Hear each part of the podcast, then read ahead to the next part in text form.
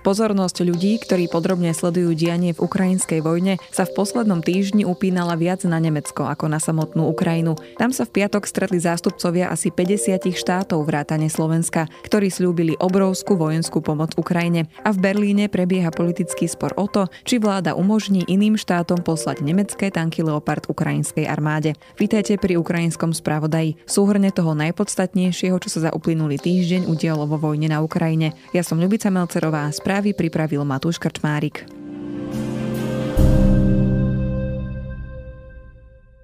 Je v moci Nemecka zachrániť životy mnohých ukrajinských vojakov, povedal pre BBC ukrajinský minister zahraničných vecí Dmitro Kuleba a dodal, že po tomto kroku bude celá situácia kryštáľovo čistá a uvidíme, ako sa zachová Nemecko. Tanky chce poslať najmä Poľsko, no súčasťou nákupu z Nemecka bola aj podmienka, že ďalší export musí znovu schváliť Berlín. Šéfka nemeckej diplomácie Annalena Berboková v nedeľu povedala, že ak by podobná žiadosť prišla, neboli by proti. Poliaci ju poslali v útorok. Ministerkyn názor však nezdieľa celá vláda a hovorca kancelára Olafa Šolca odkázal, že pri takýchto prípadoch majú zavedené postupy a tých sa budú držať. Aká bude odpoveď, teda nie je jasné. Nemecko nechce posielať vlastné tanky, lebo sa obáva, že by to mohlo ešte vystupňovať vojnu na Ukrajine. Žiada, aby najprv Ukrajincom Američania poslali tanky Abrams, čo zas odmieta Washington, pretože ich údržba by bola pre Ukrajinu príliš náročná. Tanky Leopard 2 boli osobitne vyvinuté na boj proti tankom T-90 používaným pri ruskej invázii. Kievu ich chcú poslať Poľsko, Litva, Lotyšsko, Fínsko, Dánsko, Portugalsko, Švédsko aj Norsko. Nemecko je jedným z vedúcich štátov, povedal podľa denníka The Telegraph lotyšský minister zahraničných vecí Edgar Rinkevič. To, že ste veľký, zo sebou prináša množstvo zodpovedností. Na to, aby sme zabezpečili Európe mier, musíme Ukrajine poskytnúť všetko, čo treba, vrátane ťažkých tankov, dodal. V zimnom období sa postup armád výrazne spomalil. Najväčšie boje sa naďalej odohrávajú v okolí ukrajinského Bachmutu, ktorý sa ruská armáda snaží obklúčiť. Ukrajinci už ohlasujú, že podľa ich informácií sa Rusko pripravuje na veľkú jarnú a letnú ofenzívu v Doneckej a Luhanskej oblasti. Úspech operácie podľa Vadima Skibického z ukrajinského vojenského spravodajstva GUR rozhodne o výsledku vojny. Keď budeme mať za sebou jar a začiatok leta, možno budeme môcť začať hovoriť o konci vojny povedal podľa webu ministerstva obrany. To, že Rusi chystajú veľkú ofenzívu, podľa neho naznačujú posledné kroky Moskvy. Zmena v najvyššom velení, koniec prvej fázy mobilizácie a preskupovanie ruskej armády. Povedal tiež, že Kiev neočakáva útok z bieloruského územia alebo z okupovaného Krymu.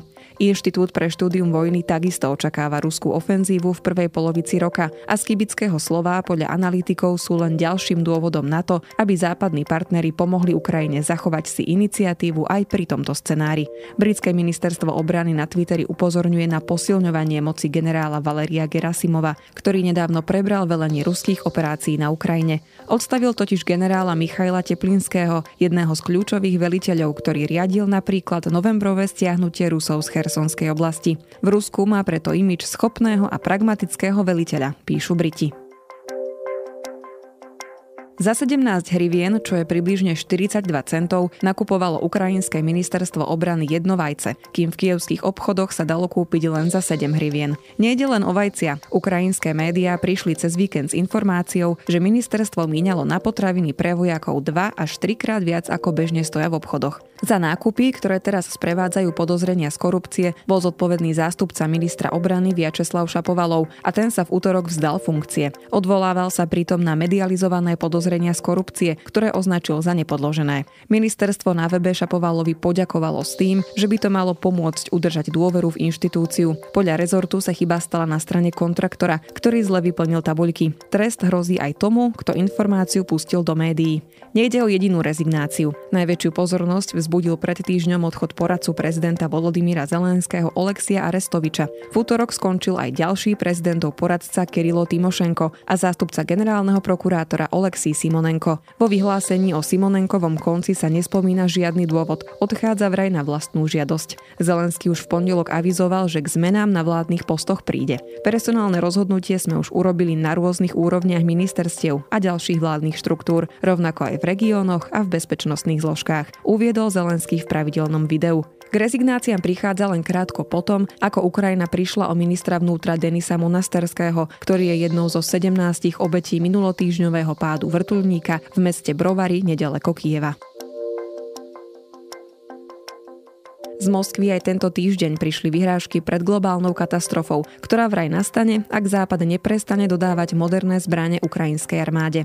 Pomyselnú štafetu tentokrát prebral predseda parlamentu Viačeslav Volodin, ktorého predseda SNS Andrej Danko označoval za osobného priateľa. V čase, keď ruská armáda bombarduje ukrajinskú infraštruktúru, Volodin na telegrame varoval štáty na to, že ak sa nimi dodané zbranie použijú na útoky proti ruským mestám alebo pri snahe obsadiť ruské územia, bude to citujem, viesť k odvetným opatreniam, pričom použijeme ešte silnejšie zbranie. Ukrajina síce neplánuje obsadzovať ruské územia, no jej cieľom je návrat do hraníc spred roku 2014, teda oslobodenie Donbasu a Krymu. Volodin vyzval západných lídrov, aby si uvedomili svoju zodpovednosť za osud ľudstva a varoval, že Rusko má ešte silnejšie zbrane a pokračujúca podpora Ukrajiny povedie k zničeniu ich krajín. Argument, že jadrové mocnosti v minulosti nikdy nepoužili zbrane hromadného ničenia v lokálnych konfliktoch je neudržateľný. Tieto štáty totiž ešte nečelili situácii, keď sú v ohrození ich občania a územná celistvosť krajiny, napísal Volodin na záver svojej hrozby. Africké a arabské štáty sa snažili pri vojne na Ukrajine zachovať si neutrálnu pozíciu, keďže sú do veľkej miery závislé od dovozu potravín z Ruska. Obe tieto tabu prelomilo Maroko, arabská aj africká krajina. Ukrajinské ozbrojené sily uviedli, že pred týždňom poslalo Maroko Ukrajine 20 tankov T-72B, ktoré boli zmodernizované v Českej republike. Marocká armáda nakupovala stovky tankov v rokoch 1999 a 2000 z Bieloruska. Je to vážna rana pre ruské snahy zachovať africkú neutralitu, napísalo ešte v decembri Centrum pre európsku politiku. Maroko sa už vtedy postavilo na stranu západných štátov pomáhajúcich Ukrajine. Spolu s Tuniskom boli jedinými zástupcami Afriky na rokovaniach v Nemecku. Aj staré tanky zo sovietskej éry dokáže ukrajinská armáda po nutných opravách použiť prakticky okamžite, no podľa odborníkov nebudú pri najbližšej ruskej ofenzíve rozhodujúcim faktorom.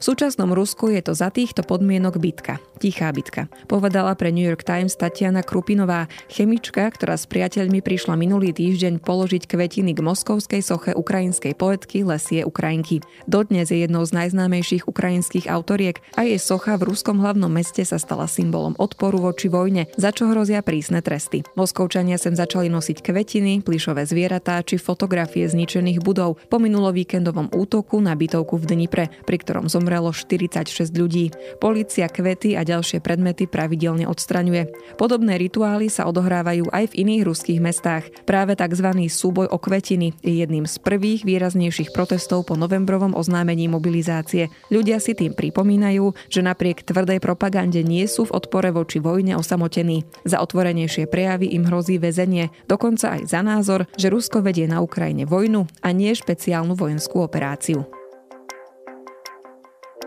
Henry Kissinger, legenda americkej zahraničnej politiky, si za posledný rok minimálne dvakrát pohneval ukrajinských politikov, keď najprv navrhoval, že by sa v mene mieru mohli vzdať časti územia, neskôr zas naznačoval, že o osude sporných oblastí by mali rozhodnúť referendá. Vo videoprejave na Svetovom ekonomickom fóre v Davose však vyslovil obdiv voči prezidentovi Zelenskému a hrdinskému postoju ukrajinského ľudu. Povedal tiež, že členstvo Ukrajiny v NATO by bolo vhodným výsledkom konfliktu. Západ by mal podľa neho pokračovať v pomoci Ukrajine. Kontroverznejšie je jeho vyjadrenie, že dialog s Ruskom musí pokračovať aj v tejto situácii a po budúcej mierovej zmluve by mal zvyšok sveta umožniť Moskve vrátiť sa do medzinárodného systému. Na dnes je to z ukrajinského spravodaja všetko. Počujeme sa opäť o týždeň.